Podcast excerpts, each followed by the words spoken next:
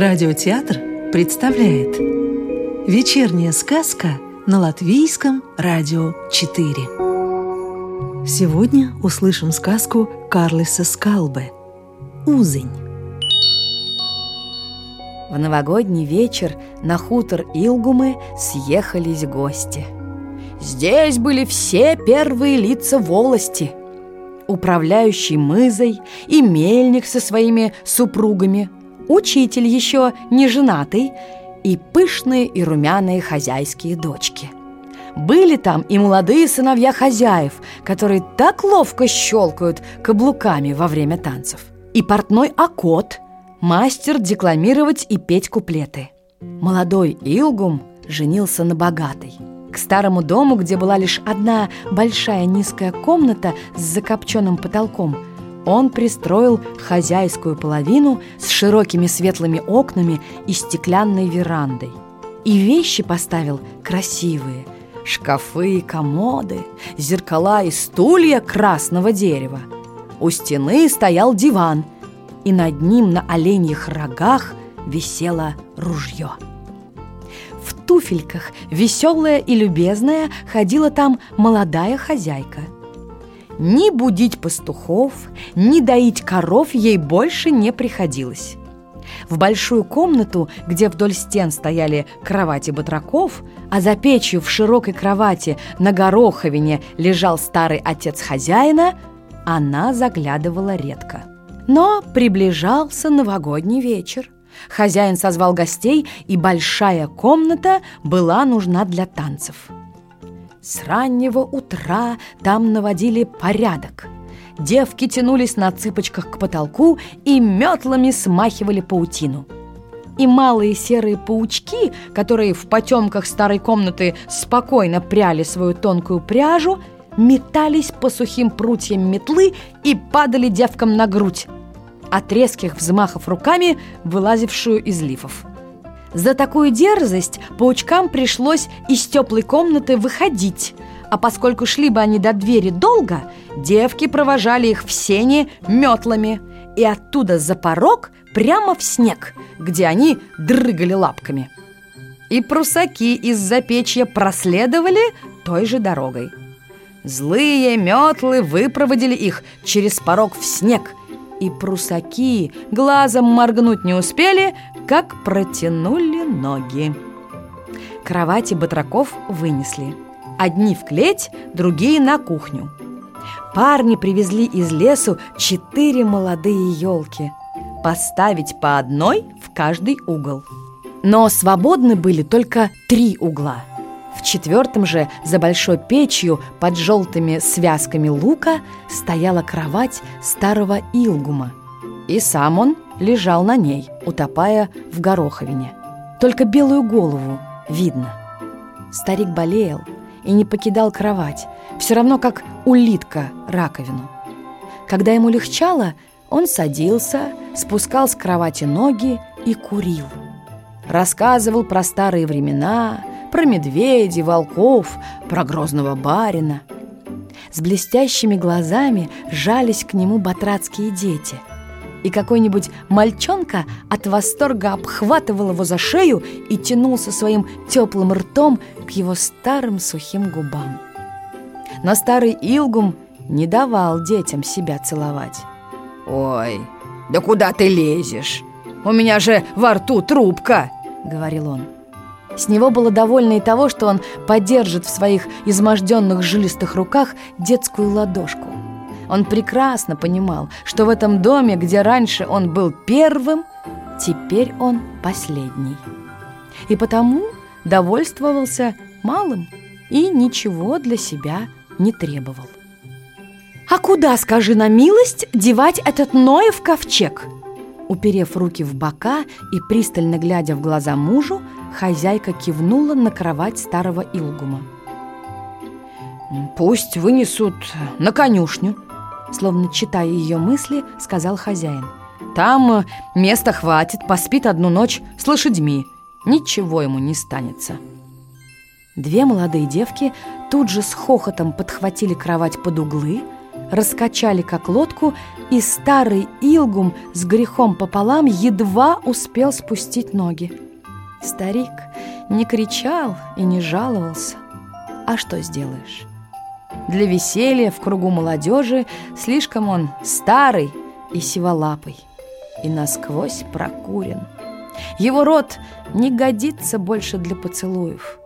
Тем не менее, вечером, когда во дворе раздался звон бубенцов и скрип врезающих снег санных полозьев, старый Илгум не мог улежать в кровати. Чуть дрожа от холода и от грусти, он накинул тулуп и, ощупью пробираясь мимо коней вдоль загородки с овцами, которые в ожидании хлеба острыми язычками тыкались в его дрожащие руки, подошел к маленькому оконцу. Мягкая тень от крыши тянулась вдоль конюшни. Двор был светел, и в лунном сиянии мерцал снег. Дверь дома была открыта. Поток алого света лился из нее на плоские камни ступеней. «Их, ай-яй-яй!» — взвизгивала и смеялась гармошка. За окнами двигались тени. Там в танце кружились пары, и время от времени было слышно, как кто-то, притопнув, весело вскрикивал. В двери показалась темная фигура молодого парня. Он легонько подталкивал перед собой девушку в белом платье, озаренную розовым светом из дома. Девушка повисла на руке у парня. Они целовались. «Их-яй-яй!» — взвизгивала и смеялась гармошка. Старый Илгум, оперся бородой о подоконник, горький комок встал у него в горле, стеснила грудь. Он совсем потерял власть над собой. Его сердце готово было разорваться. Это же та самая дверь, в которую он некогда ввел невесту и те самые плоские камни у входа, где он, сбежав от свадебного веселья, один короткий миг держал на руках молодую жену под осенними звездами. Ах, эти короткие мгновения, когда сердце замирает от счастья! Только раз в жизни удается человеку похитить их у судьбы. Старый и грязный, выброшенный из жизни, противный себе и другим, он вновь увидал из оконца конюшни это мгновение. Это было невыносимо. Он уронил голову на подоконник и заплакал. Чучело чучелом в старом худом тулупе, с которого свисают лохмотья овчины, он всхлипывал, и плечи его вздрагивали. Тут он заметил, что кто-то склонился к нему на плечо и услышал неясные нежные слова, бессвязное взволнованное бормотание. С ним кто-то говорил. Старый Илгум поднял заплаканные глаза и увидел белый лоб своего коня Лысона, на который падал бледный свет луны. Ах, так это ведь новогодняя ночь, когда лошади говорят, когда они могут, наконец, высказать и открыть человеку свою скромную, терпеливую и добрую душу. То, что говорит конь коню в воскресное утро, когда они отдыхают на лугу, и один другому ласково кладут голову на плечо, упираясь в него своей теплой шеей. Это старому Илгуму доводилось слышать. С мягких темных губ Лысона невнятно сыпались нежные слова, легкие, как рыхлая земля, что осыпается под ноги пахарю.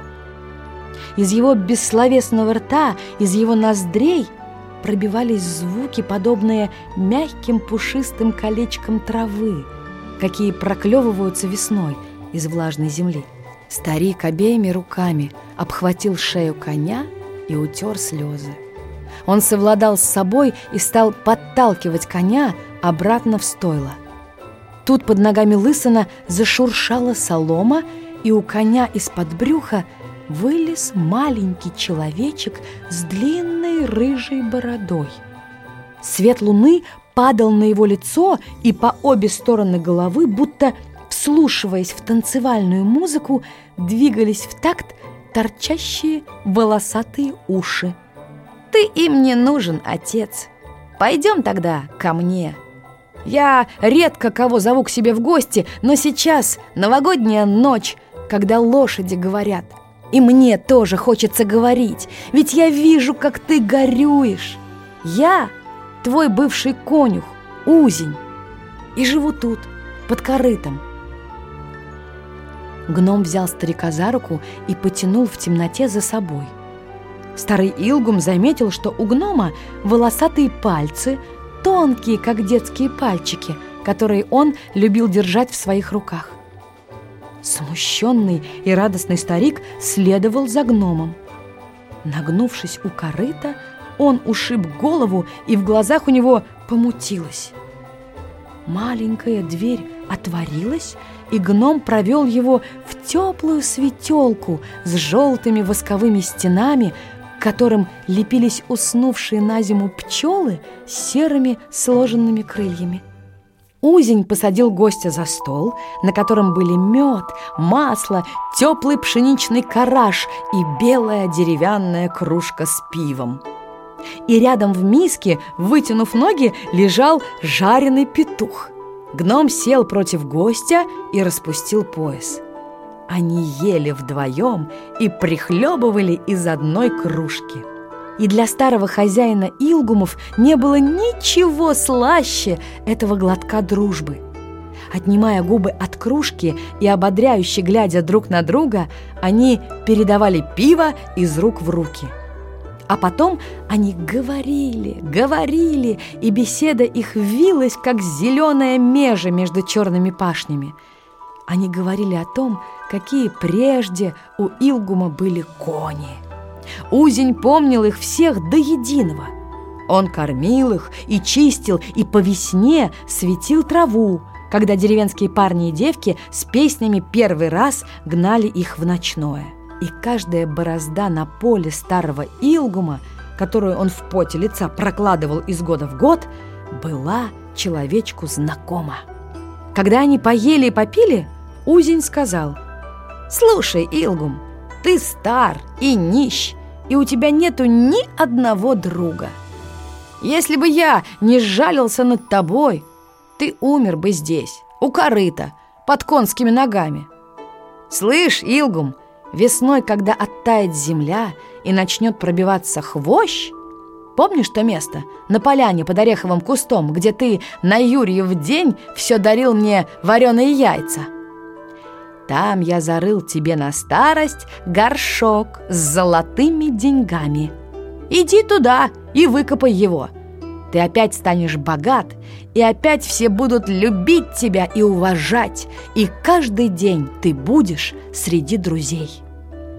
С этими словами гном взял старика за руку и через низкую дверь под корытом, где тот снова ушиб себе голову, вывел в потемки. Но старому Илгуму уже не пришлось выкопать горшок с золотом. Конюх, который пошел с фонарем кормить лошадей, нашел его под корытом мертвым. А над ним, понурив голову, стоял лысон. Когда я воскресным утром иду краем луга и вижу, как конь подходит к другому коню и нежно кладет ему голову на шею, и они долго и дружески так стоят, я оглядываюсь вокруг в поисках человека, к которому мне хотелось бы подойти сзади и без слов положить ему голову на плечо. И тогда мне приходит на память народная сказка про новогоднюю ночь когда лошади говорят.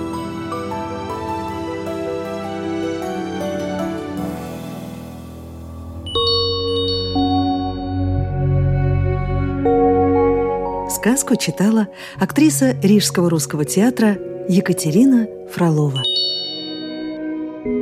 Доброго вечера и до новой встречи в понедельник.